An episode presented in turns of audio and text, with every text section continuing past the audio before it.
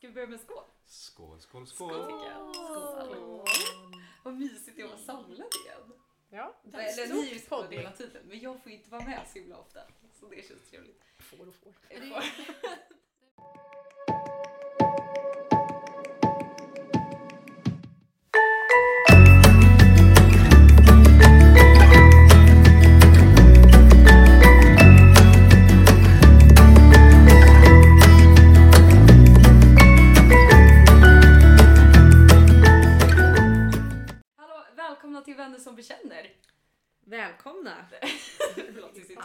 Därifrån dig. Ja, det brukar jag som säger det här. Förlåt, vet du, då kör vi om. Okej. Kör du. Välkomna till Vänner som bekänner. Där satt den.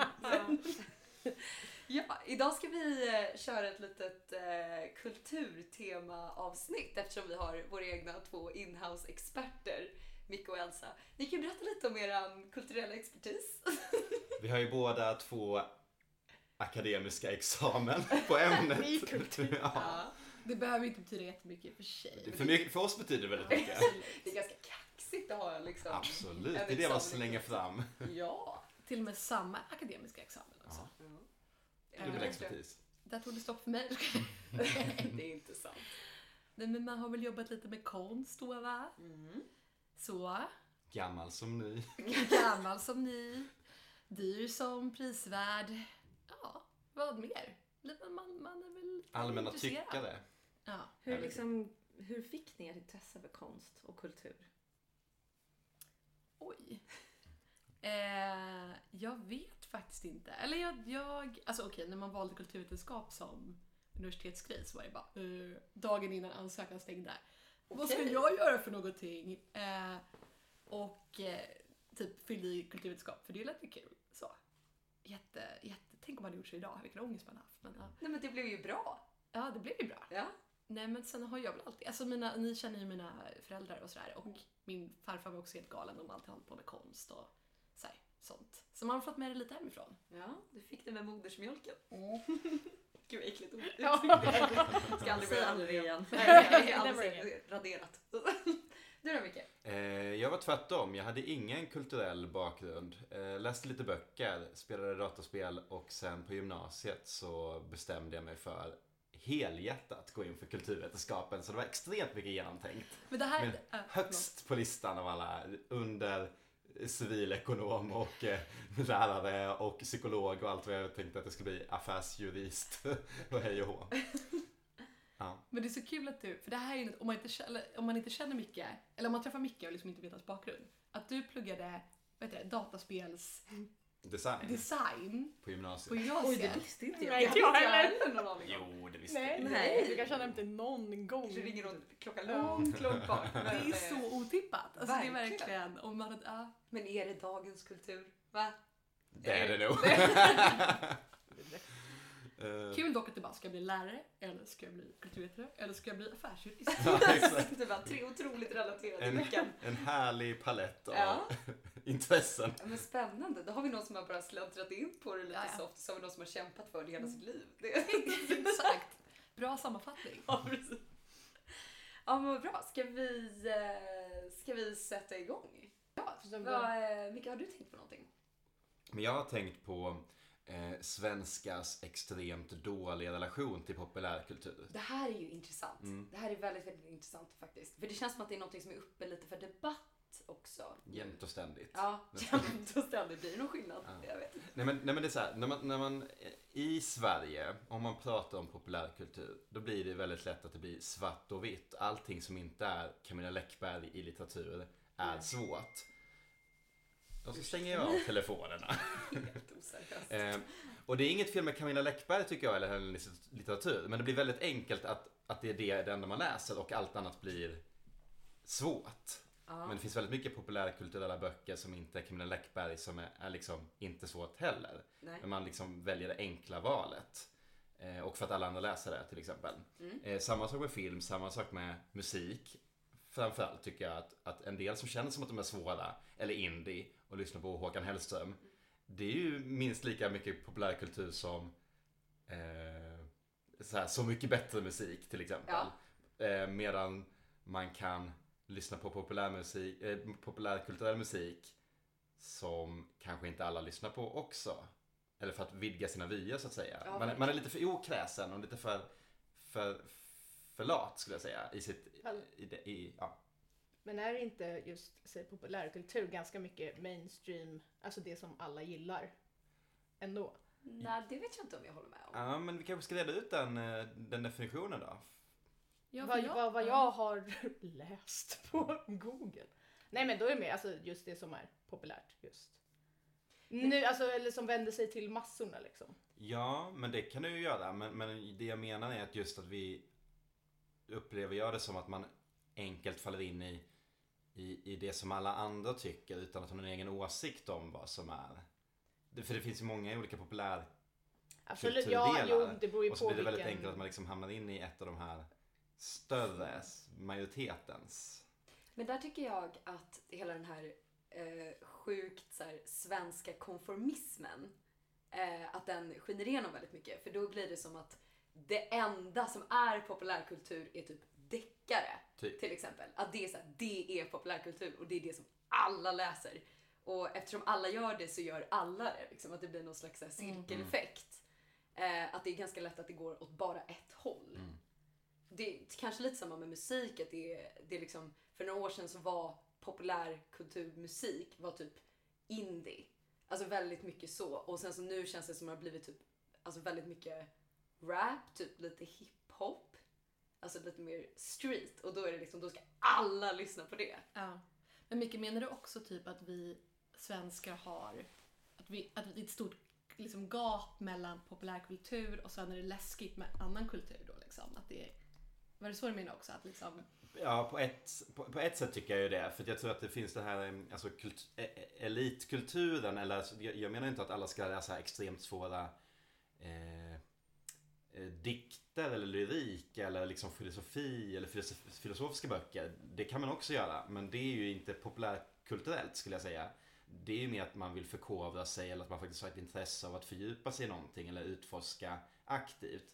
Men att, men att kanske läsa Eh, alltså svensk, om vi bara tar svenska, om, om vi pratar om böcker för det är väldigt enkelt att kategorisera. Men om vi pratar om att läsa till exempel svensk skräck.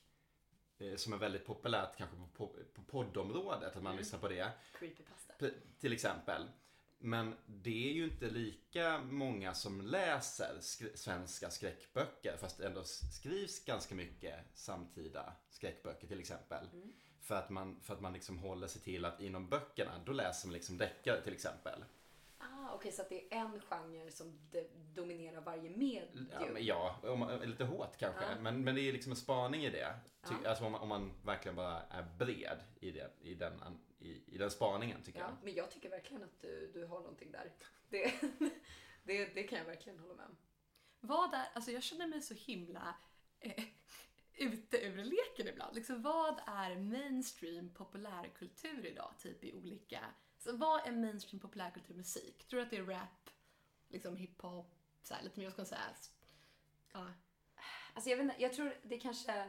Om man, om man har Typ typ, vad så här, heter de? det är unga... sånt som och aldrig det- lyssnar på. Swedish House Mafia. Åh gud. Ja, ehm, nej men jag vet inte, jag tror kanske att det är typ lite att det finns någon slags eh, skikt där. Att du har den yngre populärkulturen som typ är sjukt Gen mycket- Z. Alltså typ fuck bitches, smoke weed. Alltså helt seriöst, jag är så trött på det. Men det finns säkert något värde i det som jag inte bara förstår. Eh, men, och sen så finns det det här lite äldre som är typ Veronica Maggio, Mm, Oskar mm. Lindros, typ Markus Krunegård, alltså Håkan Typ Hellström. våran lite mer. Exakt, kanske. exakt. Ja. Att det är typ, och så är det liksom väldigt mycket så. Mm. Men eh, jag vet inte mer än det. Men, och en annan spaning på det här med alltså, populärkultur ja, som jag kom på nu. Men gud vad det känns som Netflix förstör våran allmänbildning. För alla kollar bara på topp 10, topp 10, topp 10 så kommer det så här Emily Paris, okej check, jag har sett den. Holiday, vad fan, jag har ledig eftermiddag, jag ser på den. Alltså, Ensam! ja, ja. Jag erkänner den här podden, det, det, det är fint. Det är sant. Det är 100% Den var skitdålig, men eh, den var ändå bra idag. Men det visste du innan du började Det kolla på den. jag inte. kollade men det var en snygg kille och jag Ja. kände varför inte Ja. unna mig lite ögongodis. Eh, men det känns som att liksom, man blir så bekväm för när man får allting serverat så här, "Ja, men det här är topp 10. Mm. Liksom, Okej, varför inte se det? Som jag hade aldrig kollat på Emily in Paris om inte det hade kommit upp som ett alternativ. Mm. Det här är vad folk kollar på idag liksom. Ja. Samtidigt så är ju ditt flöde på Netflix, jag har inte fått upp Holidays tror jag till exempel. Det är ju ändå anpassat efter det du tittar på.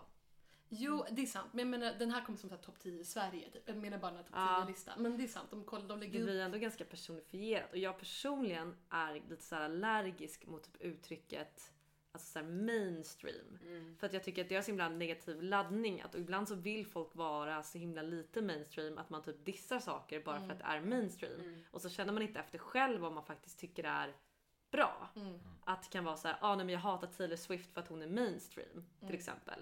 Och så ser man, tycker man att det är negativt bara för att alla andra tycker om det. Och det tror jag är lite det som du var inne på Micke, att det är liksom himla svart och vitt. Mm. Att det är så här, ja men antingen så är man svår eller så är man typ ytlig Ja. och grund Mm. liksom. Mm.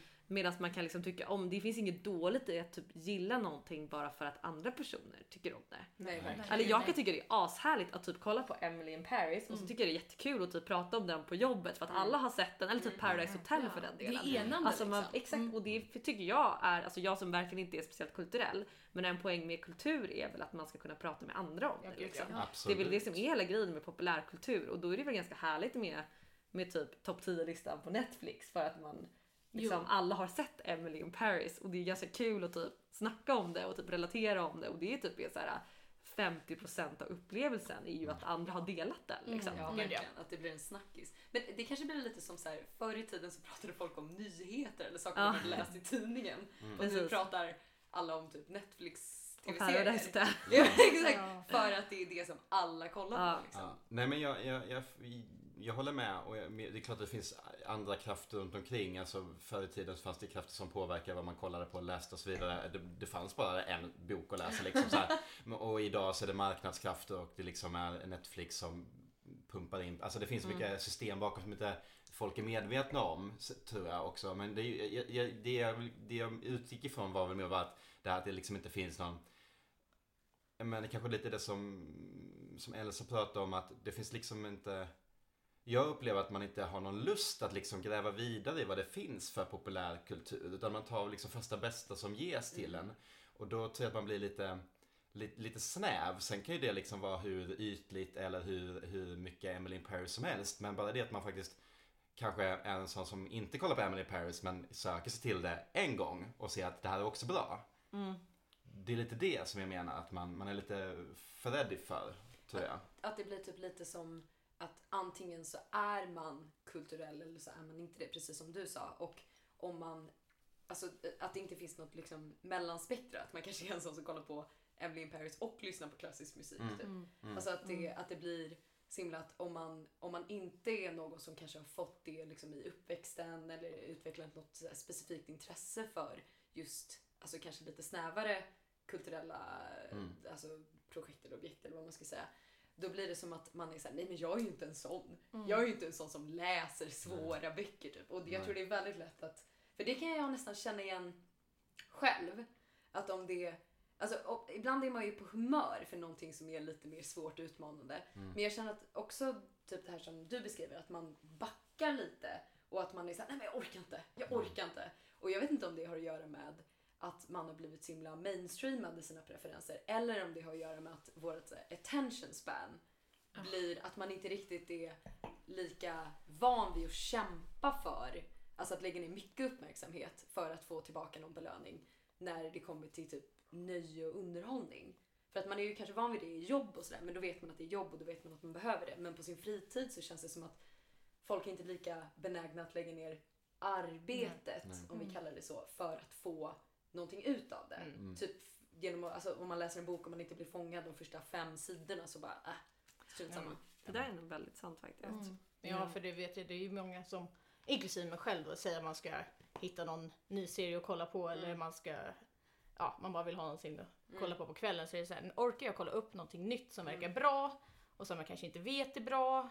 Orkar jag verkligen sitta och liksom pallra mig igenom det eller tar jag någonting som jag redan har kollat på? Ett vet vad det är för att, ja, för att det kommer jag bli underhållen Mm. av. Så det är, ja, man har ju väldigt kort attention span vilket ju liksom, man upptäcker kanske inte så mycket nya saker alltid inom. Men jag undrar om det inte är typ lite av det här, så här konsumentbeteendet som är väldigt mycket ett tecken på vår tid. Typ det här att man, att man är ute efter mer utav en produkt. Att man är såhär, jag vill ha det här och då ska jag få exakt det jag vill. Typ att man inte riktigt kanske, alltså för jag upplever också att typ, speciellt om man är lite trött eller, eller sådär, att man, att man gärna går till typ något säkert kort, typ en serie man har sett eh, flera gånger, typ Vänner eller Grey's Anatomy, liksom allt sånt där. Något som man bara vet att man bara, ja det här, Mm. här Du vet exakt vilka känslor du kommer känna, Mm. du vet vad du Exakt, kommer få. exakt. Man vet liksom till och med typ vad som ska hända. Mm. Eh, och att det är, det är därför det pilar med serier. För jag menar, de flesta Netflix-serier följer ju typ samma mönster. Mm. Alltså dramaturgin ser ju exakt likadan ut i alla och alla typ slutar likadant också. Så det är också den här, så här väl, den här behagliga känslan av att det är bekant också. Och då tänker jag typ om vi då har blivit en sån generation som, som är liksom konsumenter i vårt kulturutövande eller alltså intagande. Alltså på sätt och vis är det lite, lite intressant det här med liksom topp 10 på Netflix och algoritmer som gör att vi ser ganska lika saker. Därför Mm. det är lite som att vi är tillbaka på till ettan, tvåan, fyran Ja, igen. verkligen. Fast, fa- fast vi inte de, det finns mer alternativ men någon väljer ut åt oss vad, Ja. vad de tycker vi ska kolla på beroende på våra Mm. preferenser. Men det är ju samma sak att vi liksom, vi enas kring eh, lite samma saker. Mm. Eh, sen är det mer problematiskt för att vara, det är läskigt det här med algoritmer tycker jag som kan få in en i, i en, liksom en kunskapsbubbla för de ser att jag gillar det här då, då ger de det, mig det jag vill ha. Men Mm. jag vill ju också utmanas och se Mm. sånt som jag kanske inte tror att jag gillar liksom. Mm. Eller ehm, så. Ehm, Men det är precis som typ så här, eh, Twitterbubblor eller Facebookbubblor. Ja. Att man tror att alla tycker samma för att Mm. man får aldrig upp någon som har liksom en någorlunda avvikande åsikt. Och det blir så himla obehagligt. Tycker inte du som jag? Eller så här. Det är så himla intressant. Jag och min brorsa hade en jättelång diskussion om, på landet, typ två veckor sedan. För att han hade en helt annan syn på Black Lives Matter-rörelsen än vad jag hade. För från min synvinkel så har ju den i stort sett alltså mest bara varit positiv. Liksom. Att vi har så fått ögonen upp för ett stort problem som finns och vi måste bli mer medvetna och allt det som jag har sett i mitt flöde. Liksom. Medan i hans flöde har det främst varit liksom de negativa sidorna av Black Lives Matter-rörelsen. Alltså när de har liksom plundrat i liksom USA och det har blivit som anarki Ja. och man har liksom inte kunnat göra någonting på grund av att det är rasistiskt. Och då, okej, nej, det är helt okej att svarta människor liksom har anarki i det här området för att vi vita har varit felat liksom de senaste 200 åren. Men ja, som man ser då från, och den typen av liksom nyheter har jag inte alls fått upp i mitt flöde. Nej. Så vi så här kraschade verkligen där. Jag bara, men gud hur kan du inte vara liksom Black Lives Matter liksom Supporter. supporter? Ja. Han bara, nej men alltså det är ju, de är ju anarkister. Alltså hur kan du vara supporter utav, av det liksom? Gud vad sjukt och då Ja. kommer ni ändå från samma familj. Från samma familj, vi har samma bakgrund men vi har fått helt olika nyhets, eh, upp, vad ska jag säga, nyhetsflöden liksom, eh, i den här frågan. Liksom. Och det är det som du sa Elsa, det är så himla, himla läskigt att man inte får båda läskigt. sidor. För att Ja. jag, när han beskriver hur han har sett det, då är jag verkligen såhär, jag bara okej men det är ju, supportar ju inte jag. Och när jag beskriver det jag har sett, han, så han bara men det där är ju jättebra, det är klart att jag är för det. Men alltså, och det är liksom att man får, och så landar man ändå i så här att det finns, nej okej det är liksom, finns liksom en rörelse som inte är bra inom den organisationen och som liksom ändå är väldigt problematisk i USA. För att det gör ju på något sätt att det, det är inte demokrati i de områdena liksom. Nej. Vilket är superproblematiskt att man liksom inte kan hantera det på ett bra sätt. På grund av att man drar då ja, men rasistkortet liksom. Mm. Eh, och samtidigt som det har gett så många liksom, unga människor insikt i vad rasism är, vilket är väldigt positivt. Liksom. Eh, men att vi, liksom, till och med vi som bor i Sverige har fått, och från samma familj har fått helt olika nyhetsflöden på grund av en algoritm. Liksom. mm. är så sjukt. Men då fattar man ju verkligen varför samhället blir mer och mer polariserat. Ja, verkligen. Det Det, det där tycker jag är så läskigt. Jag märker det tydligt när man, eh, men då min mamma som bor i Östergötland på landet och att Stockholm är en sån himla bubbla. Det är helt galet vilken, vilken skillnad det är. Och då menar jag inte bara att Stockholm är bättre och mer att vi har liksom eh, att vi är mer upplysta och mer bildade. Alltså inte alls bara så, utan det är bara liksom helt olika Typ kult stämning inom Ja, men också kulturen. när man, när, man närmar sig nyheter på olika sätt. Man, man intresserar sig för olika ämnen. Mm. Man, man liksom... Ja, jag tror att så, må, många saker vi kanske tar för givet. Alltså nu är Stockholm också jätte diverse och det finns massa olika, men om vi pratar om våran åldersgrupp liksom, Mm. så här, young urban professionals, om man får kallas det, vilket är ett skitstjärtigt uttryck, men också stämmer rätt bra liksom. Mm, så här, utbildade unga jobbar. Mm. Eh, jag tror vi tror att mycket är på ett sätt som det inte alltid är. Mm. Och tar mycket för givet som inte alltid är för givet. Jag kommer inte på några bra exempel Men man bara märker så tydligt att man tar, kommer utanför bubblan till liksom annat. Det är andra problematiker och ah, andra frågor som diskuteras. Liksom. Och det är så roligt när de här klyftorna uppstår också. För att man blir ju så himla, just för att man nästan aldrig konfronteras med någon som har en annan åsikt än sig själv. Mm. För att man går ut och tror att alla tycker som jag. Och så blir man så himla chockad Ja, att verkligen. någon kan ha en annan åsikt. Jag bara Va? är du en fruktansvärd människa? Typ. Alltså så här, det är så himla lätt att man går dit i tanken. Men visst känns det också som att, att det har blivit mer och mer oacceptabelt att ha olika åsikter. Alltså alla måste, om jag skulle säga så här nu, det här är podcasten, nu vill jag bara förvarna att det här är inte vad jag tycker och tänker. Om jag skulle säga, nej men jag eh, tycker inte att Black Lives, Black Lives Matter är en bra grej, jag tycker att det går för snabbt framåt, Ja. ehm, att man inte tänker efter med eftertanke och så vidare. Då hade Ja. alla bara VA? Jag hade blivit lynchad. Jag tycker inte så, jag bara vill förtydliga en gång till. Medans, alltså det känns som att det är väldigt så nu att alla ska vara, vi ska alla liksom förespråka social change och vara en- engagerade och liksom ha lite samma åsikter, eller? Ja, absolut. Men också att man tror att man är 100% upplyst, men uppenbarligen som i mitt fall, man är inte det. För att jag är också påverkad av en algoritm, men man lever på något sätt i en bubbla av att alla andra är påverkade av Men algoritmen. inte jag. Men inte jag, för jag är ju så otroligt upplyst och kan göra mina egna val och Ja, har ja, ja. jättestor insyn i allting. För, alltså, men det är såklart man inte har det. Nej. Alltså det är väl... Men jag har ju sett alla dokumentärer som har rekommenderats till. Ja, Ja, för det är exakt. den research man gör är ju baserad på det man har sett. Exakt. Det är såhär, okej, men då tar jag de här nyckelorden som jag har sett i den här artikeln eller Ja. lalala och ska fortsätta sin research där i. Då får man, man får ju bara mer av samma som understryker det som man själv redan... Ja, men också Tycker och tänker Alltså typ om du sitter och googlar på ett ämne. Alltså Ja. man får ju upp helt olika resultat Mm, beroende mm. på vad du har sett och, och sökt på innan. Men exakt. Liksom. Men vad är, om man ska gå tillbaka till vårt ämne, liksom populärkultur och kultur. Mm. Vad är liksom syftet med, alltså Micke du jobbar väldigt mycket inom kultur. Eller du jobbar inom kultur. Vad skulle du säga, alltså jag antar liksom att syftet med kultur är inte bara att underhålla, eller? Det är väl att skapa liksom frågor? Eller vad är liksom, Ja, varför är det viktigt? Nej men varför är det viktigt att vi har liksom en levande kultur?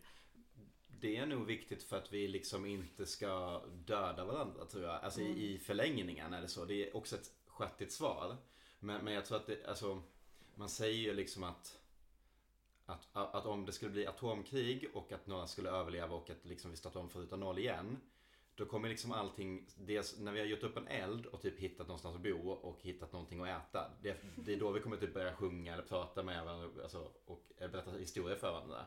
Eller börja måla på väggarna. Alltså, det är liksom det som är Det är mänskligt. det är en del av att vara män, människa. Det gör ju liksom aporna också på sitt sätt. Eh, Så det är väl liksom det grundläggande att vi har, att, att vi har något sätt att visa att man är att man är eh, vän eller fiende, att man liksom på något sätt position, positionerar varandra mot varandra eller med varandra också. Eh, Det är något som för ihop en, precis som du säger, tror jag. Men sen, men sen är det liksom, det finns massa studier idag som visar att Ehm, eh, jag såg en, eh, eller läste en studie som handlade om flickor på högstadiet idag där, som är väldigt så här utsatta för eh, psykisk ohälsa till exempel. Att man mår dåligt för sin kropp och man mår dåligt med sina vänner och så vidare. Men så satte man dem i en dansgrupp, att de fick dansa en gång i veckan på sin skola, typ tio tjejer. Eh, och sen efter, när de hade gjort det i en eller två veckor så, så slutade de gå till skolsköterskan och prata, eller kuratorn eller vad det var, och prata om hur dåligt de mådde. Utan de liksom mådde bättre efter det till exempel. Så det finns ju hälsoaspekter i det också, att man liksom behöver att man, man frigör saker på samma sätt som man tränar eller liknande. Så det finns många saker som, som jag tror spelar roll.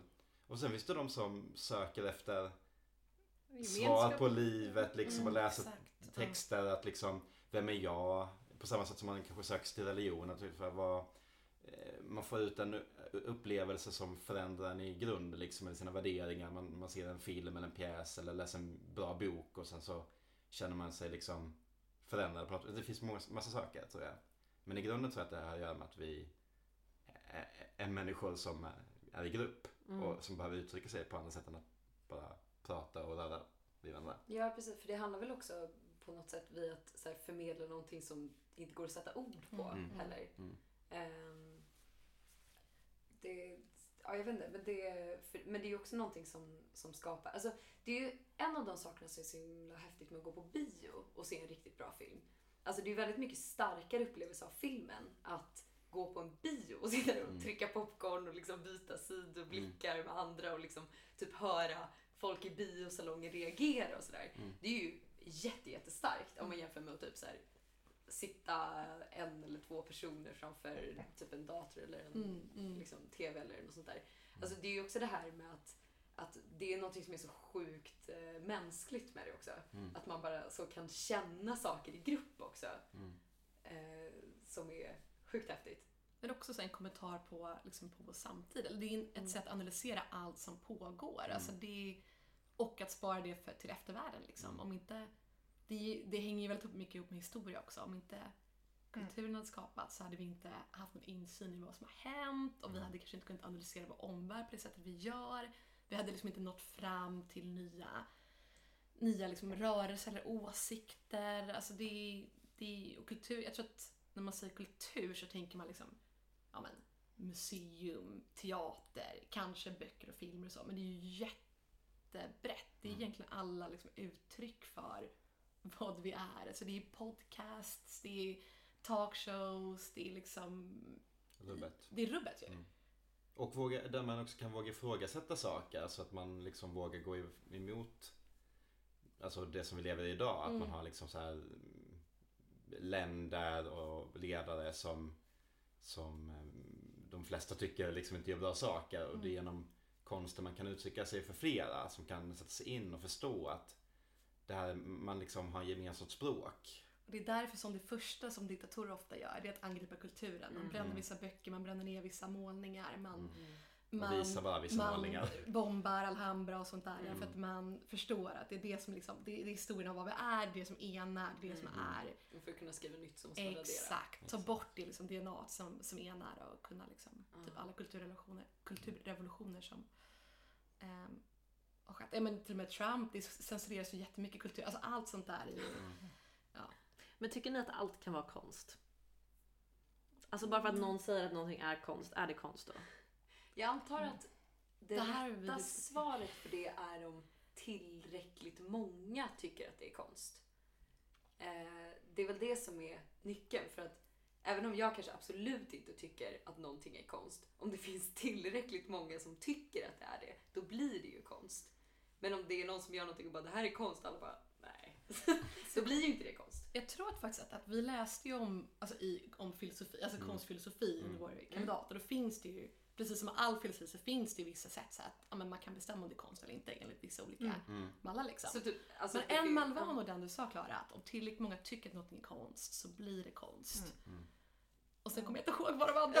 Sen, sen var det värde, alltså, om, om, alltså vad man till exempel kan säga att om, jag, om, om vad som gör att man kan lägga vissa, en summa pengar på någonting så blir det också liksom ett, ett, ett föremål som är värt någonting i en, ett konstföremåls mening. Alltså det är väldigt Just enkelt med, med tavlor till exempel att om, om, om ett barn ritar en teckning så är det ingen som kommer vilja köpa den. Förutom föräldrarna kanske. Och då blir det kanske konst. Mm. Men, eh, men, men om någon gör liknande, alltså en, en som säger att den är konstnär och kan få den såld för Mm. en miljon kronor. Mm. Exakt samma motiv, exakt samma utförande. Mm. Då blir det liksom skillnad på konst och barnteckning liksom. Ja, Så. Det är väl också för att det uppfattas annorlunda när en Precis, i ett socialt sammanhang. har Mm. det snarare än att barn har kluddrat lite på ett Exakt. papper. Men Ja. Så det finns många olika angreppssätt att se det tror jag. Men Det är klart, för det är skillnad om låt säga att Picasso hade målat bara, han har en canvas, han bara målar den vit. Då vet, och så har Klara du står bredvid och målar en canvas vit. De ser exakt likadana ut i samma färg liksom. Det, ni, alltså, rent skaparmässigt så är det ungefär samma sak. Men då har ju Picasso kanske en, en lång tankeprocess bakom varför skapar han det här, i vilken kontext skapas det, hur relaterar det till hans tidigare verk, hur ska det liksom in i kanon? Men det där, är, det där är en väldigt intressant fråga. För där handlar det ju väldigt mycket om avsändaren uppenbarligen. Mm. Och då har vi typ hela den här, eh, alltså nu ska, inte, nu ska inte vi bli superpretentiösa här men... eh, Petashärspodden. Ja, lite så. Men det är så det blir när man pratar om kultur. Men, eh, Men det här med att den här skillnaden mellan verk och person. För jag menar, alltså jag tänker att det är väldigt viktigt att skilja på verk och person. För att nog, alltså, man måste inte vara en bra människa för att göra bra konst. Men, men alltså det exempel som du ger nu, det, då, har ju, då är ju verket väldigt, alltså så här, värdet på verket beror på avsändaren. Så det är ganska Men intressant. Det beror liksom. kanske också på kvaliteten på verket. För här är ett verk som kanske inte hade varit så speciellt om det inte var för att avsändaren. Medan låt säga en, ja, men, om vi pratar typ Michael Jackson, om vi pratar om, det här, alltså, om den här diskussionen om man ska skilja på avsändarens personliga liv och då kanske han har skapat musik som ändå är i sig själv fantastisk och nyskapande men han är väldigt problematisk. Då blir det helt plötsligt väldigt mycket svårare att skilja på verk och avsändare. Ehm, Men det kan ju fortfarande vara en... ehm, alltså jag menar... Då, då kanske vi kan säga så att, att avsändaren spelar jättestor roll men, men avsändaren måste ju inte vara god för att det ska vara ett... För det, det, det är ju så här, det är hela den här liksom otroliga moralpolisdiskussionen om att så här, folk skulle typ bojkotta Chris Browns konserter eller typ att man inte ska eh, läsa verk av vissa personer, alltså typ böcker av vissa personer för att de har gjort något dåligt och, och sådär. För det, alltså det tycker inte jag jag håller med om. För alltså man måste ju inte som sagt vara en bra människa för att göra något bra utan att det kan ju finnas en poäng ändå. Alltså man, man, kan ju, man kan ju vara mer än bara liksom Mm. sina handlingar. Men då kanske det mer handlar om om det finns en story bakom den personen och att det är det som gör verket intressant. Mm. Och sen så kan ju den storyn vara hemskt tragisk eller, eller ond men jag menar det finns ju en anledning typ att folk är intresserade av att kolla på de målningar som Hitler gjorde till exempel för att det finns en, det finns en, en jävla story bakom de verken också. Även om han var en fruktansvärd människa. ja. Och då får man ju ta sitt, då får man fråga sig själv vad, vad man är som kulturkonsument på samma sak som man är konsument när det kommer till alltså, ekologiska eller icke-ekologiska varor eller ta flyget eller ta tåget liksom. Vem är jag och vad tar jag för ställningstagande i det här? Och vad spelar det för mig? För det är klart man kan gå på Chris Brown konsert och lyssna på musiken för man tycker den är bra. Men då kan man också fråga sig vad, vad spelar det här roll? Alltså vill jag ge pengar till honom? Vill jag göra, alltså vill jag, va, vilken vad spelar det för roll att jag gör detta? På samma sätt som man väljer att köpa mjölk eller Oatly eller så till exempel. Det, det är där jag tycker att det blir problematiskt just med kultur. För att det är ju inte, det är inte som vanlig konsumtion tycker jag. Ehm, även om egentligen så är det ju som vanlig konsumtion. Alltså man tänker rent på alltså de effekterna att man ger pengar till någon för någons konstutövande. Men, men jag tycker inte att det borde vara som konsumtion. För jag tycker att typ när man sätter upp den här korridoren och vad man får gilla och vad man inte får gilla. Då blir det lite så här diktatorhjärntvätt också. Fast diktatorn är liksom allmänheten. Absolut. Men det är också där med klassiska som, gud vad nu hamnar vi verkligen djupt i den här men att konsten måste vara, kultur måste vara fri. Att Mm. Vi, f- men förut hade vi till exempel en men förra kulturminister som var ganska kontroversiell för att hon ville styra mer liksom hur, vilka ska vi ge bidrag till som utövar politik. Det blir mer politisk Mm. kultur helt enkelt. Och det är det ju väldigt många som är emot för att det föder en viss typ av kultur som är, Ja. speglar vad vi tycker är bra nu. Men tycker vi det är bra med hundra år? Och vad får det för påverkan av ja, men så här, fri kultur överlag? Eh, och det tycker jag är ganska läskigt liksom. När man, sen, sen är det alltid, alltså kulturen kommer alltid styras på något sätt. Men ja, då blir ju kultur mer produktion av eh, okejstämplade åsikter. exakt, exakt. Eh, jag går och hämtar en flaska till. Ja, jag tror det. En annan form av kultur och dricka gott vin. Verkligen. Ja, fin kultur. Ja, oh, då kommer vi faktiskt in på mitt ämne nästan. att. Bra. Tjus. Faktiskt. Tack.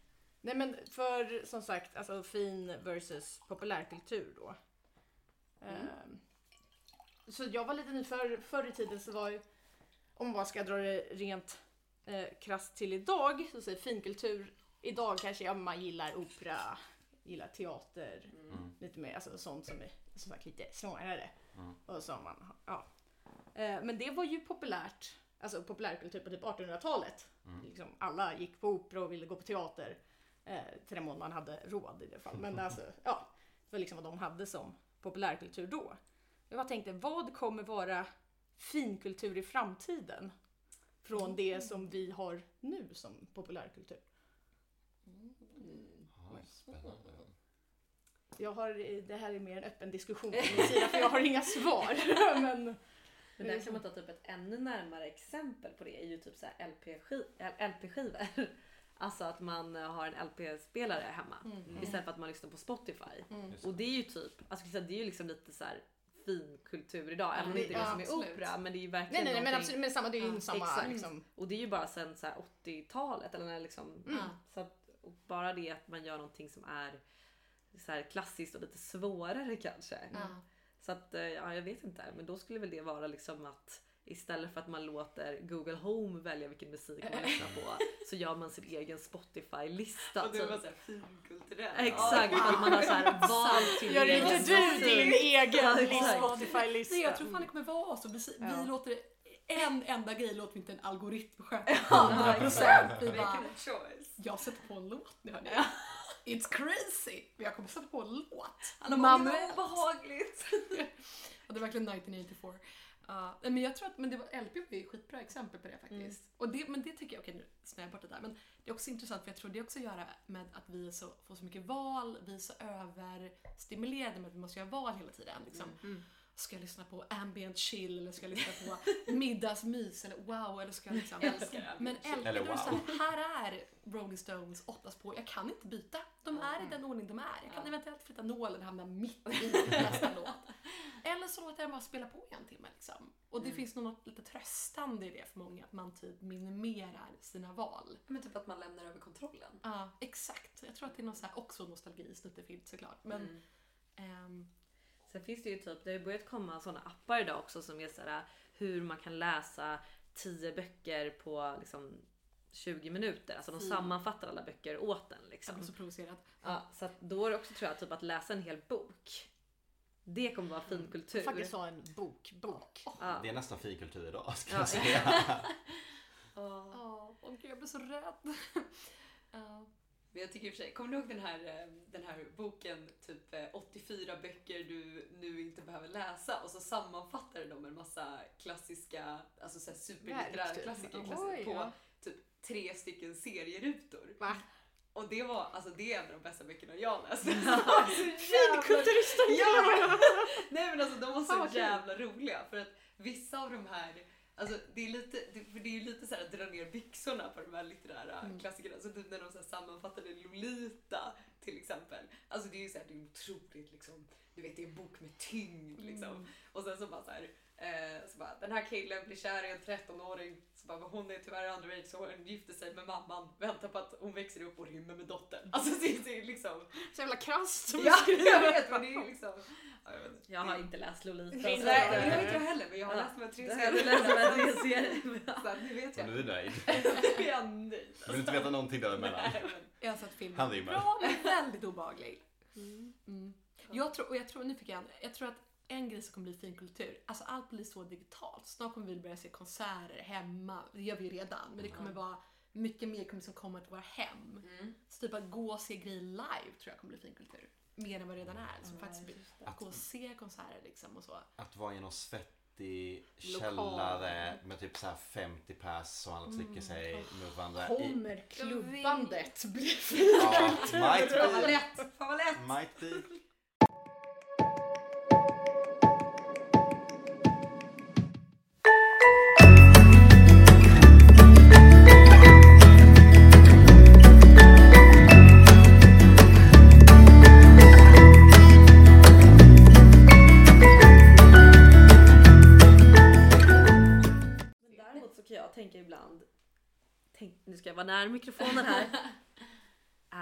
Någon som faktiskt gillar finkultur? Eller is it all a lie?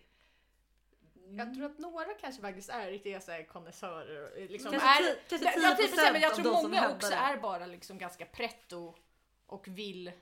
Men vad kallar vi fin? Alltså pratar vi nu teater och opera? Ja men alltså sånt som, är, alltså sånt som inte är populärkultur då.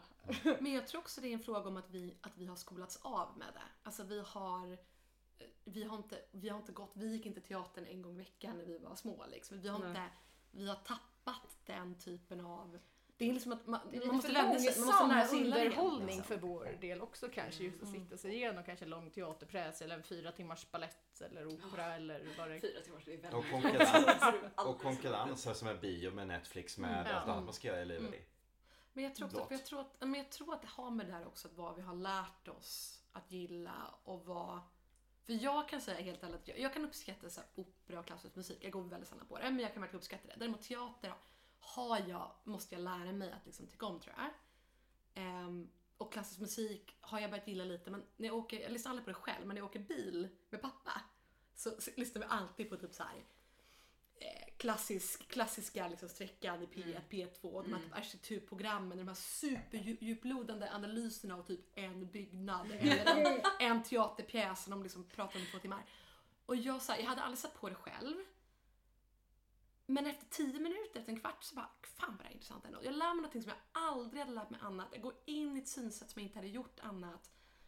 Och liksom, mm, jag, när man hoppar ur den här bilen så känner man sig ändå att man har fått någonting som inte jag får. Kanske alltid när jag sätter på en film på, på Netflix eller liksom lyssnar på en annan podcast som jag valt själv. På tal om det här med kunskapsbubblor och så.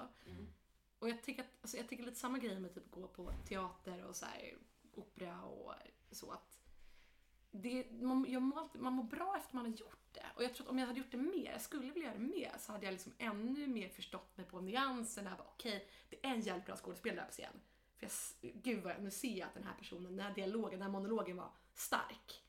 Istället för bara kanske känna att, att det känns lite underligt liksom. Mm. Men det är det som är frågan då att om du hade velat göra det mer, hade du inte bara gjort det då? Men jag tror att det, det är för mycket motstånd nu. Det är dyrt. Ja. Jag tror man Ja, måste det träna det. sig Det, det, det mycket. kommer inte till min soffa. Alltså, så här, Ja. alltså, jag, tror, Ja. jag tror man måste, alltså, det finns massor grejer jag vill göra som jag inte gör. Mm. Liksom. Jag hade velat klä mig snyggare varje dag. Jag hade velat liksom, ja men ni vet. Ja. Men det det kräver att man lägger lite tid och man måste investera lite Ja. av sin tid Men för och 50 sin år ork sedan bodde du i. Stockholm, du kanske hade ettan på svartvitt på TV om du hade TV eventuellt. Sen var det ju liksom teater eller opera liksom. Men alltså, vad är skillnaden egentligen då? Alltså mellan det det var då och typ Netflix egentligen? Men det är Nej, olika medium liksom. Det är Ja, det är olika medium, men är inte det lite så här, alltså man ska gå tillbaka till det här, vad är egentligen finkultur? Vilka uppskattar det verkligen? Alltså är, kan det inte bara vara en masspsykos? Att bara, åh den där dialogen var så stark och det var så mycket bättre än det jag får ifrån Netflix och det var så, eller så kan alltså nu utmanar jag er lite den tanken. Provokatören ja, men alltså så kan jag känna i alla fall. Eller så, så att det, är- jag går, har inte mycket teater men har gått på teater med mina föräldrar och man tänker så här, åh det här kommer så bra men, och bla bla bla. Men att efteråt är man så här, okej, ja men det var väl helt okej. Men om man tänker hur mycket så här, eftertanke det tar att göra typ Emily in Paris, även om det kanske är det mest kommersiella vi har. Vad är egentligen skillnaden på att se något kommersiellt idag versus någonting som var kommersiellt på 50-talet? Varför var det så mycket bättre och gav oss så mycket Men mer? jag tror, jag, tycker, alltså, Nej. jag tror så här, det är ju båda två bra grejer på olika sätt. Det är liksom bara olika medium. Alltså, ja, det är ju. Ja, det är förlåt nu. Men jag, jag, tror att, jag tror att vi i Sverige är så himla snabba på att dela in grejer i finkultur och inte. Som åker man till England eller Frankrike så är det inte så här, det är inte samma uppdelning av att det är jättefin kultur att gå på operan. Alltså, så här, alltså det är mer, jag tycker vi ska försöka bryta ner så här, gränsen mellan att du är okrädd om du ser på Emily i Paris men du är krädd om du går på operan. Men också att alltså, man försöker, mm, liksom, det, är, det är olika typer av kulturella uttryck. Och de har sin egna värden. Men jag upplever, alltså jag upplever ganska ofta att det blir så här som att det är pinsamt att försöka. Eh, för att då, alltså som att, precis som du pratade om att det är svart eller vitt, att antingen så är man en person som eh, lyssnar på opera hela tiden eller så är man eh, en person som kollar på Emily in Paris. Ehm, alltså jag tycker typ att man, det borde sluta vara skämmigt att försöka. För det är som, det är så himla mycket det här med typ såhär jantelagen, eller det är ju världens töntigaste grej att referera till, men jantelagen, det, den finns. Eh, och då blir det som att så här, om man försöker typ för att man är nyfiken, då blir det som att om man inte kan allt eller ger sig 100% in i det för att bli bildad, då blir det som att, så här, eh, som att man är en poser för, att, eh, för att man kanske gillar någonting. Alltså typ, jag tycker det är så mysigt att sätta på eh, klassisk morgon i P2. Eh, eller klassisk förmiddag. Otro, otroligt trevligt. Men det är ju också typ, inga, eller nu säger det i och för sig här, men det är också någonting som jag skulle tycka var lite pinsamt att eh, berätta. Va? För då känner jag att folk får så här, som att jag är någon som försöker. Typ. Men egentligen så sätter jag ju på det för att typ det, det mina föräldrar har haft på varenda morgon, Mm. varenda helgmorgon och sådär. Mm. Och det bara ger mig ett så otroligt mys. Men då blir det som att Eh, Eftersom jag egentligen inte kan någonting om klassisk musik, alltså jag kan typ ingenting. Jag tycker bara det är mysigt. Då känns det som att jag har inte rätt att lyssna på klassisk Men det är musik. väl också där det kommer in att många av de som faktiskt gör det eller konsumerar sån Mm. typ av, alltså de medierna som lyssnar jättemycket på klassisk musik, alltså de kanske inte är alltid jättevälkomnande Nej. för nya personer heller. Så att man Precis, blir det blir lite avskräckt för det även om det man skulle. Även om du nu skulle vara så här, jag lyssnar på det här för jag vill och jag vill lära mig mer. Ja. Så kanske liksom det har stopp i den andra dörren istället för Mm. att det blir lite Alltså de är så himla Svårt att inlästa. Det är byta från svårt. Emily in Paris-klubben till eh, Ja precis, för det känns som att man kanske inte Vissa är säkert jätteöppna och verkligen vill att man ska, alltså, bara, åh men kom och så berättar jag mer om den klassiska musiken eller om den här fina pjäsen. Men exakt, det är ju kanske inte alla som orkar utbilda liksom, de som är men jag- nyfikna. Jag gillar verkligen det du sa Elsa, att man ska se det som olika medier bara. För då måste man inte dela upp det i så här fin kultur och liksom kommersiellt och typ mainstream. Utan man får bara tänka att det är så här olika sätt att liksom visa upp konst. Mm. Och det behöver kanske inte vara så att bara för att man lyssnar på klassisk musik att man ska veta allt om den klassiska Mm, musiken och man måste vara en del av den klubben. Alltså jag kan lyssna på Justin Bieber utan att vara ett Justin Bieber-fan. är jag måste inte ha lyssnat på alla hans låtar, alla hans skivor, veta allt om hans liv. Nej. Kan vara så här, jag gillar typ två låtar. De sätter jag på ibland när jag vill dansa. Man kanske gillar så här två låtar utav Ja. Mozart liksom. Ja. Man måste inte tänka att man måste vara en. Del Eh, av ett Nej, gäng. man, man behöver inte liksom. vara liksom det största superfanet av något för att gilla något som du säger. Det är ju Mm. liksom folk som blir Ja men har du, har, kan du rabbla alla låtar från det här bandet som Ja. du på? Man bara nej men jag tycker om den här låten kan jag få lyssna på eller? Exakt, typ som om man säger att man gillar Dylan. Så Mm. bara okej men nämn alla hans album i Ja, kronologisk alltså, Ja. alltså, alltså senaste killen jag dejtade, jag måste gå tillbaka till. uh, oh my Ja, en god. Dylan-kille. Ja, han, han hade varit vad sa han? Dylan så här, Mann heter 47 Dylan-konserter. Och det är, hinner samma, det är samma konsert som Dylan kör i olika länder. Så enda sättet han åkte på semester på. Han följde efter Dylan. Ja. Men hur gammal var, hur gammal var han? Eller Så, alltså, 40, 47 konserter? Det här är så kul för det finns ett begrepp som Dylan-man. Ja, exakt, ja. Jag älskar Bob Dylan. Alltså jag älskar Bob Dylan. Jag skulle sett honom förra sommaren men var tvungen att åka på konferens. Men alltså jag tycker han är fantastisk. Men jag vet också exakt vilken typ av kille du pratar om. För det finns, alltså Många tycker de är så otroligt, de har liksom förstått världsalltet. För de, de, de kan Dylan liksom. Det är liksom, varenda ord talar till dem på en djup personlig nivå. Ja. Det, är liksom, det är en klubb av liksom, ja, bara inbördes beundran. Ja. Ehm, Det är en jävla circle jerk. Ja, Det här är nästa framtidens finkultur tror jag. ja, Om men inte, jag- redan, om inte vi redan är där. det vill säga. Ja. Jag tror det. Men det kommer jag så väl ihåg när jag började på Söt Latin. Så, här, så kanske jag gillade, men då kanske jag gillade typ två Dylan-låtar. Jag kanske gillade typ så här Hurricane och eh, Like a Rolling Stone. Så jag tyckte de var nice. Jag hade dem på min spellista. Eh, och så var jag på någon hemmafest någon gång hos en kille i min klass som var så här riktigt, alltså way över mig i fråga om att ha skapat sig sin persona i livet Ja. liksom. Och han hade då så här, men Dylan LPs på väggen. så här, väldigt så liksom, väldigt medveten kille. Så kommer jag ihåg att jag bara, ja men jag tycker Dylan är bra liksom. Och då var det också nice, ah, okej men eh, vilk, vilken är din favorit och varför? Såhär, shoot! Ja. Alltså, Like a rolling den är bra, där den, man känner Jag sig tycker lite om att tänka en sten som men, nej, men det är ju en bra metafor för att man, man kan gilla någonting utan att... Alltså, man, Man behöver inte man vara får gilla lite av allt. Ja. Och man kan gilla opera bara för att det är en vacker lokal när man går in där. Men, eller hur upplevelsen? Ja, upplevelsen. För det är ju någonting som ändå är fin, alltså, fin kultur. Opera och teater. Man går in i en vacker lokal, man hör röster live, det liksom ekar på olika sätt och man ser lilla Ja. tanten bredvid sig i pärlor som har klätt upp sig. Och man får dricka lite bubbel i, i pauserna Mm. liksom. Mm. Men det, det, det, jag, vill, jag vill komma tillbaka till det för att jag tror att ehm, vi måste också vara lite ödmjuka mot oss själva och säga att vi är under 30. Eh, Alltså det kostar pengar att göra de här, det gör det. Men det, det är välvalda pengar. Alltså det, det, det kostar lika mycket som att gå på en, vilken konsert som helst egentligen. Eh, men, men jag tror att vi måste vara lite ödmjuka och tänka att vad är det vi vill göra eh, med vår fritid? Vill vi gå på de här, alltså det kan man göra vid vissa tillfällen och så, så här. Och det är supermysigt. Men jag tror att man också måste hitta sina ställen. Mm. För det kan ju finnas så här klassiska konserter som är 20 minuter eller eh, en halvtimme och så, så har man det som en AV till exempel.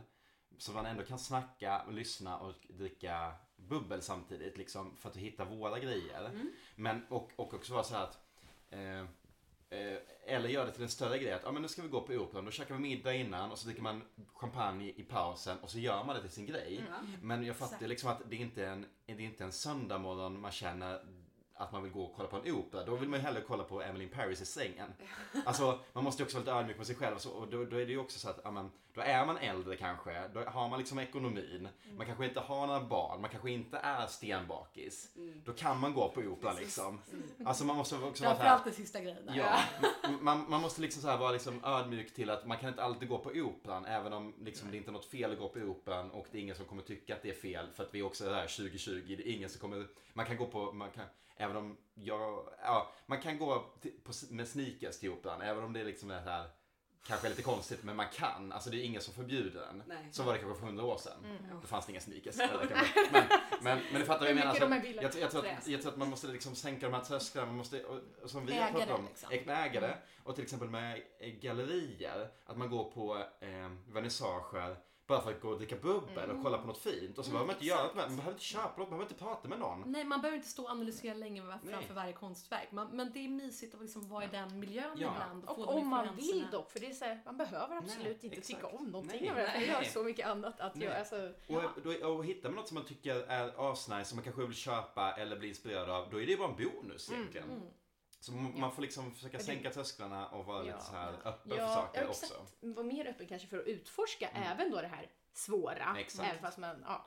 Och Men sen, sen så som sagt, det är ju, ja, tycker man inte om det så är det inte för att du, man är för mainstream Eller själv, eller man är för dum eller dålig Nej. för att inte fatta vad det är. Nej. Man, nej, det här var inte ett forum jag tyckte var Ja. Exakt. Då kan man gå Nice, tillbaka liksom. och titta på något annat nästa månad liksom och ta vi måste verkligen bryta ner det här mellan finkultur och liksom annat Verkligen. tycker jag. För det är så skadligt för kulturen. polarisering. Det är polariserande, det är skadligt för alla människor som skulle kunna gilla det men inte vågar. Mm, känns exkluderade. Och det är liksom, äh, det är bara... Ja, men där är det så mycket också kan jag tycka då som, eh, som sagt alla Dylan, men alltså säg ifall de, någon artist som jag lyssnar på som ingen annan lyssnar på. Tänk ifall någon skulle säga ja men jag lyssnar på den här låten med dem eller den låten är bra. Då är det så här, man bara åh vad kul! Så, här, för då kan man ju diskutera det. Alltså, det blir ju roligt istället för att man ska väl sätta någon på plats med och bara ja men okej kan du säga alla låtar som han har gjort det här år? Alltså, det är så, man bara skitsamma, det är väl bara, det är väl bara jättekul att någon mer delar ditt intresse för den, även om det bara är en liten del utav den personen, filmen, alltså se whatever it is. Vi behöver förändra attityden hos de här Exakt. personerna. Och sen tror jag verkligen på det mycket du sa, att man ska se, så här, om vi nu ska kalla det finkulturen, det vi vill bara kalla en annan typ av kultur egentligen, Mm. som sitt ostron. Man, jag vill vara en person som går på operan, jag älskar det, jag kanske vill göra det en gång per år. Mm.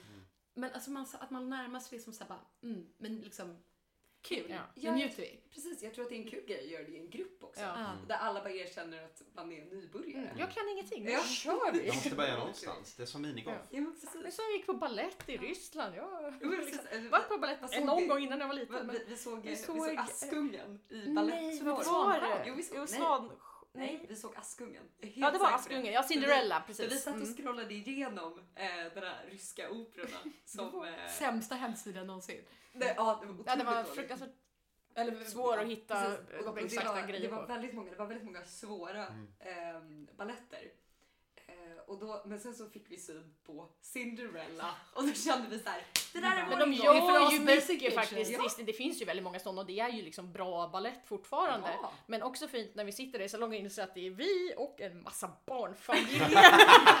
Jajamän, samma liksom- mentala kulturella nivå som Det var så här femåringar. rysk populärkultur då, och så vi tyckte att det var fin kultur. Ja, gud. Alltså- Men ehm, vet du, det här är intressant för att jag, eh, jag eh, googlade lite på det här. Eh, och då så kom jag över en survey som man hade gjort i Storbritannien på vad som folk eh, ansåg var kulturellt. Alltså vad, frågan var typ, vad gör en... Eh, ku- ja, vänta, jag kan... Eller fotboll. Nej, Du måste trycka upp den också. Förlåt, nu öppnar vi år. ah, vi blev så begeistrade av Ah. diskussionen som Mm. inte luft. helt uppe i varv. Ehm, nej men ehm, för vad som ehm, eh, britter ansåg var, eh, alltså vad en kulturell person var.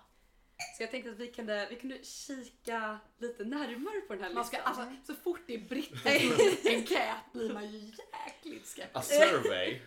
Men kan vi- Nu får vi open Det mind. kommer vara typ såhär Gemma Collins. kommer de tycka är kulturell.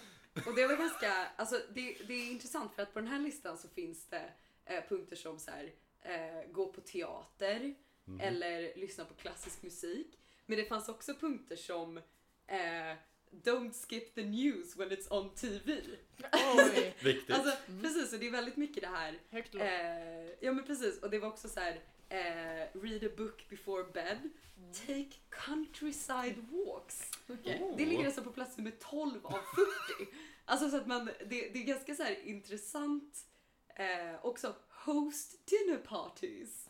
Det är också så här, tydligen en otroligt kulturell sak att göra. Då är vi ganska kulturella. Ja precis. Know about cheese.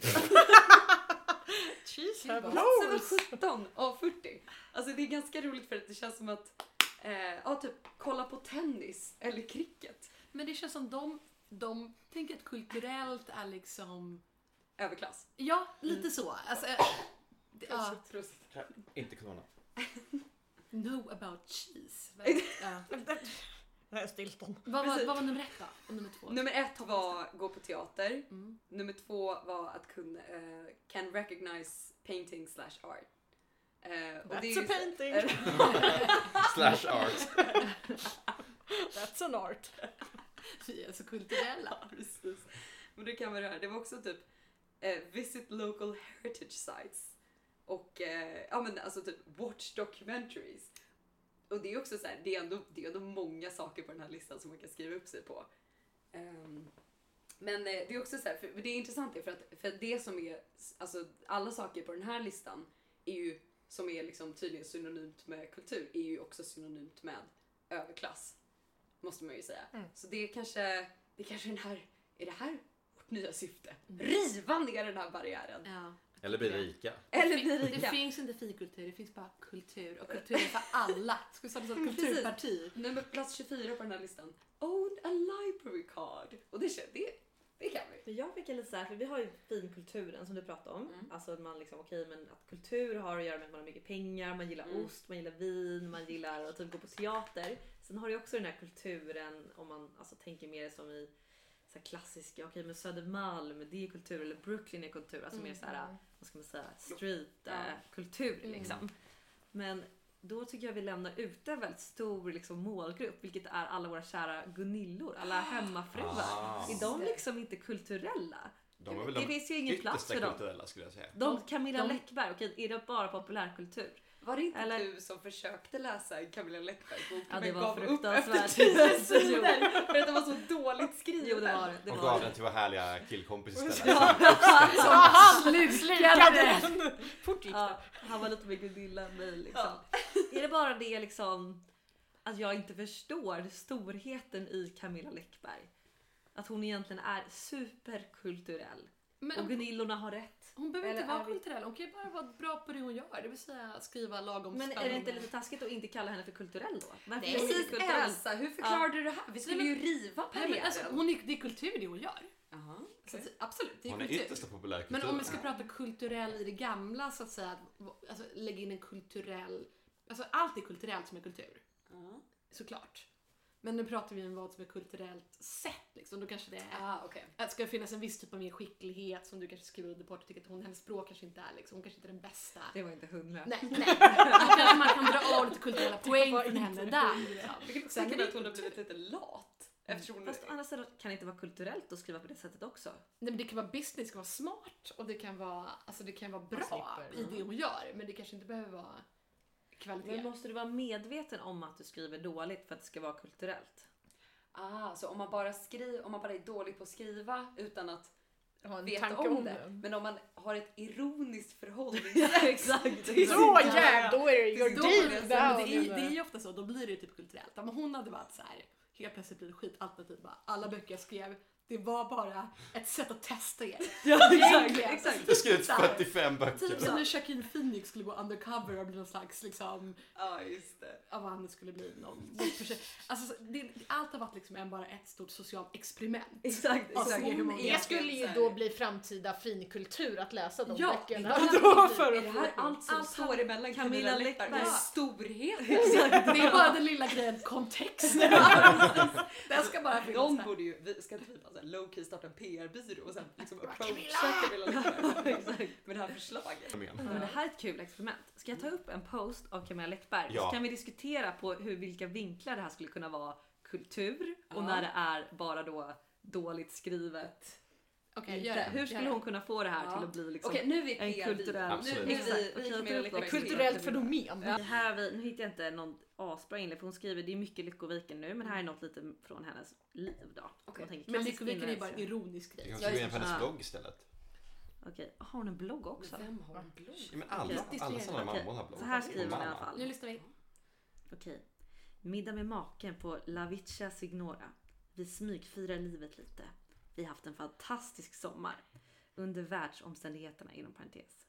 Vi är båda i dagarna klara med varsitt nytt projekt. Vi jobbar hårt med hela, som- ja, vi jobbar hårt med hela sommaren. Imorgon får vi nycklarna till vårt nya hus i Tyresö. Och imorgon kväll firar, firar middag på restaurangen Restaurang Franzén med härligt gäng. Livet är bra. Väldigt bra. Vi är dock självklart medvetna om att vi är lyckligt lottade. Ja. Vi är tacksamma och ödmjuka inför att många nu kämpar. Nej. Men vi fortsätter Disclaimer jobba. efter disclaimer. Man vill ju att Camilla Läckberg ska skriva le- sexnoveller. Nej, åh Men eh, fy. typ, nej men fast eh, Det är ju typ det hon det är typ, ja, ja. Ja, ja. Alltså det var ju därför jag inte kunde läsa En bur i guld. För det var Vilken, typ såhär, en bur, en bur av guld. För det var liksom, han frustade bakom mig och trängde in i mig långsamt. Och så här, ja. Men alltså, Milla och hennes man då, vem det nu är, har inte alls satt på La Vecchia Signora. De satt i sin, där de egentligen bor, i sin trea i Hornstull. I Det är sina, väl lite större än en trea. eh, okej, fem i Hornstull. Men de, hon är egentligen, egentligen en superhipster, superalternativ person, Camilla Jaha, du Läckberg. menar hur de skulle göra? Nu är det Ja, ja, ja, kulturvänder Jag det du menar det. Men jag bara, Ja, ja, Elsa det är- har insider med, det information. här är ju en del av hennes liksom, social project. Det här är bara liksom ett Just det. experiment. Just det. Så egentligen sitter hon och då. Nej, Det är ironiskt, de är inte lyckliga. Nej! Det är är-. De har inte alls jobbat De har haft en sorgemiddag. hela sommaren. De har supit, de Ja. sitter och äter snabbnudlar men liksom en liten vodka till det. Och, eh, Vilken märklig kombination. och, Men Men gott. och sen, Och och egentligen, sen, hon är, den här Simon Sköld då, som är mycket yngre än vad hon är. Hon har ju bara köpt honom. Ja, Han är ju liksom Han är en- en han är en del av det här. han Ja, vill plåtsas. Ja, men för att Det här det är finns inte på riktigt. Det, det, det är bara en helt annan random människa som leker. Bara för att bevisa den här ouppnåeliga bilden av att en kvinna som är över 45 på något sätt skulle kunna fånga en 27-årig liksom boxar, eller vad är han? Eh, Ja, de MMA-fighter. Han måste vara över 30 väl? Jag tror att de träffades nu. när han var 27. Ja, men då måste han vara 30 nu. Ja, Men det, för det hade ju varit, alltså det hade ju varit intressant. Mm. Om, för, för hennes liv nu är ju som en, alltså det är ju som en omöjlig dröm. Att man kan bara spotta ut Mm. eh, deckare som bara plisar allmänheten. Alltså haffa en 27-årig MMA-fighter och, och sen bara... Kör en serie på det. Frustar bakom en. Ja, och det- man- Åh, ja men det är det också. Åh, Man bara... Nej. Nej men det är egentligen, vi får se när Camilla Läckberg kommer fram. Hon heter inte Camilla Läckberg egentligen, egentligen heter hon typ såhär Candice Lexell. Hon kommer fram om tre år och, och liksom med sin psykologiavhandling från, från Stockholms universitet om sitt En projekt som Candice. Camilla Läckberg. Gud Då vad jag kommer hade vi få höra. respekterat henne. Vilket jävla projekt. Det är långt. Hon liksom, she plays the long game. Det är så, man måste, man måste offra sig för konst och vetenskap. Men det är kanske är Ja. hennes sista, alltså när hon inte orkar skriva böcker längre, så kanske det är det hon tar till med för att liksom slå ett nytt, alltså ett, den sista slaget som får in henne i historien. Mm. Det är ju väldigt smart. Vi får se. Har vi precis gett ut den här idén helt gratis? Ja. Nej, jag tror fan, fuck. Vi börjar och Vi skickar en faktura sen. Ja, men jag har faktiskt en grej till. Men den, det är inte kultur. Men det är arbetskultur. Okej. Eh, jag, jag, eh, jag, för att citera Micke, jag känner mig kränkt. Va? Jag ska ha, jag ska ha en liten... Jag ska ha en liten av att du sa ser- nu blir jag kränkt. Jag ska ha en liten rant. Ja. Berätta. Rant. Älskar rant. Eh, bara att jag har, men jag är då för de som inte vet så är jag coronauppsagd, jag söker lite jobb nu och sådär. Och varenda jävla arbetsannons jag söker så står det typ ungefär så här. Vi söker en doer eh, med A.k.a. positiv can do attityd. Exakt så. Ja. Jag blir så provocerad liksom. Det är ju hundra du, jag fattar vad du menar. De vill ha en glad person som, som tar, tar sig för grejer. De vill ha en toffel. Men är det de alltså, är det här orsaken till varför vår generation går i väggen när vi blir 30 typ? Liksom? Det. Säkert som brinner Ja. För utmärkt administrativa processer. men alltså- Men jag vill vara lagom. Stupid. Helt okej. bara- Men också det stjärtigaste språket någonsin. Ja. Skriv inte det i annonsen liksom. Känn av personen i fråga på intervjun liksom. Den kommer söka oavsett om du känner den doer eller inte. Och så kan du känna av liksom, har den här personen bra energi, har den kompetensen? Eller typ ge dem några uppgifter och se hur de löser. Sen så tror jag det är väldigt farligt att eh, söka en person som är en doer. För vissa, alltså bland det bästa bolag kan ha, är en person som bara är nöjd med där den är. Mm. Alltså för vi kan vara, alltså där jag jobbar nu till exempel, eh, där behöver vi en del personer som bara gör sitt jobb. Mm. Och om den personen skulle ha så här sjuka ambitioner, att den vill bli så här chef, den vill liksom bli så här senior, typ utvecklare, bla bla bla. Nej men då kommer Den flytta på sig. kan den inte vara kvar där för vi behöver någon som bara gör det den ska. Man Men behöver ändå så skriver de säkert i sina Ja. annonser vi Ja. söker en doer. Men det är säkert Ja, absolut det är inte ju det, det, vi de vill behöver. ha någon med Nej. så här superambitioner som verkligen kommer jobba för att nå sina mål. Men ja, som sagt, när den, ifall, då måste den ju kunna göra det på det, den platsen också. Annars kommer den ju lätt bara. Men också baksidan på det, man behöver ju alla typer, en doer har ju ofta nackdelen att man går väldigt snabbt framåt, man startar grejer, man är skitbra, man, man kör, men man kanske inte har den lika eftertänksamma sidan. Alltså man, man, man kompletterar varandra inom ett företag liksom. Precis, man kan ju inte vara en doer och eftertänksam och otroligt detaljorienterad. Men sen blir jag Noggrann. också, sen, Ja, för att gå ner på en nivå som verkligen stör mig, är att doer är ett jävla skitbegrepp. Vi är alla doers, vi gör alla grejer i vårt liv. Ja. Jag gör grejer, therefore I am a doer. Det de menar är att man vill ha, man letar efter olika typer av liksom, ser man driv hos personen, ser man initiativ liksom. Men kan vi bara sluta använda begreppet doer? Det gör ingen någonting gott, det är skitnödigt, det står i varenda annons på LinkedIn och jag hatar det. Men jag undrar, är, är liksom arbets... eh, Vad heter det? Eh, annonser. Har det blivit liksom de nya dating, Ja. alltså Mm, internetdating-annonserna? 100%. Jag gillar dricka rödvin och ta långa promenader i skogen. Är det liksom samma klyscha appliceras ju nu på varenda... Ja, ja. Jag håller också Ja. på att söka jättemycket jobb nu. Mm. Och det är, man ser ju, var, alltså det står samma sak i alla. Verkligen. Det är väldigt Och trendigt. de vill ha samma svar. De vill ha typ att man säger Nej, men jag är positiv, jag är, en, jag, jag är bra i team, men jag är också väldigt självständig. Ja, precis! Ehm, jag skulle säga att jag tycker om utmaningar. Det kan bli lite stressigt, men samtidigt är det det som driver en framåt. Jag är bra på att säga till om det blir för mycket, men samtidigt så vet jag vad min Man, man vet exakt vad de vill ha liksom. Min negativa sida är att jag kanske jobbar lite för mycket ibland så att jag kanske blir Jag är lite- perfektionist. Jag vill, Exakt. jag vill Det göra skulle så jag bra. aldrig skriva. Ja, men därför jag är så jag ska söka aktiv. jobb där jag ska vara anti allting. Jag är Alltså, inte det. men jag tänker att man märker ju också att man aktivt ska jobba emot det där. För man, jag hade en intervju idag som jag ska säga var jättebra. Framförallt ifall jag eventuellt får jobb. Det var, jätte, det var faktiskt en jättebra intervju. Men det var också en timmes psykoanalys. Jag har aldrig Ja. haft en, en lika... Liksom, det var ungefär 15 frågor om vem jag är som person. Liksom. Mm. Som jag skulle beskriva mig själv på olika sätt. Som tur är så kan jag prata, bullshitta lite. Men, Mm.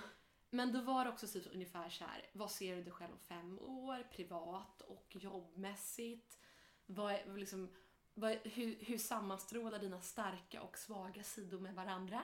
Ehm, och vad skulle du Svårt. säga utkomsten blir? Och det jag bara, oh det här är typ ekvation. Men revolutionen idag på den här intervjun, som jag Ja. tyckte kändes bra, och det här blir intressant, det här är ett experiment. Du ser sen om, jag, om, om, om det här var det som fick mig att jag inte får en intervju till eller inte. Jag var jävligt ärlig när de frågade om mina svagheter. Jag körde inte den här eh, jag jobbar för mycket, för det gör jag inte. Jag, jag sa så här, jag bara, nej men jag är lite bekväm av mig. Så. Ja. Ehm, och bara okej, så jag bara, ja, men jag är lite bekväm av mig. Men det är också en bra grej för att jag blir inte så livsstressad. Jag vet liksom, jag tar mitt jobb väldigt allvarligt men samtidigt vet jag när jag kan stänga av det. Jag hämtar energi, jag är väldigt bra på att återhämta mig liksom. Och, jag, och det gör, nej men så här, och det gör, alltså, ska också bara no time. Och det gör... Slut, slut, Förlåt, förlåt. Förlåt, okej det var inte jättebra alltså. Vänta, det kommer till min slutkläm! Det är den som gör det bra. Slutklämmen var... Eh, jag glömde slutklämmen! Nej! Slutklämmen var typ så här. och det gör att jag är väldigt bra på att välja alltså snabba, alltså bra lösningar som, som, som ofta liksom är, är de, de enklaste bästa lösningarna. Liksom. Ja. Och hon, hon verkar som att det var skitbra svar liksom. Och så får vi se om det inte funkar lite. Men jag bara, det här är fan sant. Det är Ja, fan ja, sant. ja. Skitbra. Jag orkar inte säga, jag jobbar lite för mycket. Nej. Jag är perfektionist. Jag bara nej, it's not true. They're gonna notice. I'm gonna be honest. Jag tycker, jag älskar det här. Min revolution. Ja! Krossa glasväggen. Ja. Nu kör vi. Det är skrattade. Precis, glaset. Alltså, men det är skitbra. Det är, bara, det är så himla långt ifrån liksom, Om någon skulle fråga mig så här, på en intervju vad är min negativa sida så är det nog tvärtom. Så här, jag tar med mig jobbet hem, ibland kan jag oroa mig Mm. Men om man ser jag igenom det tänker jag.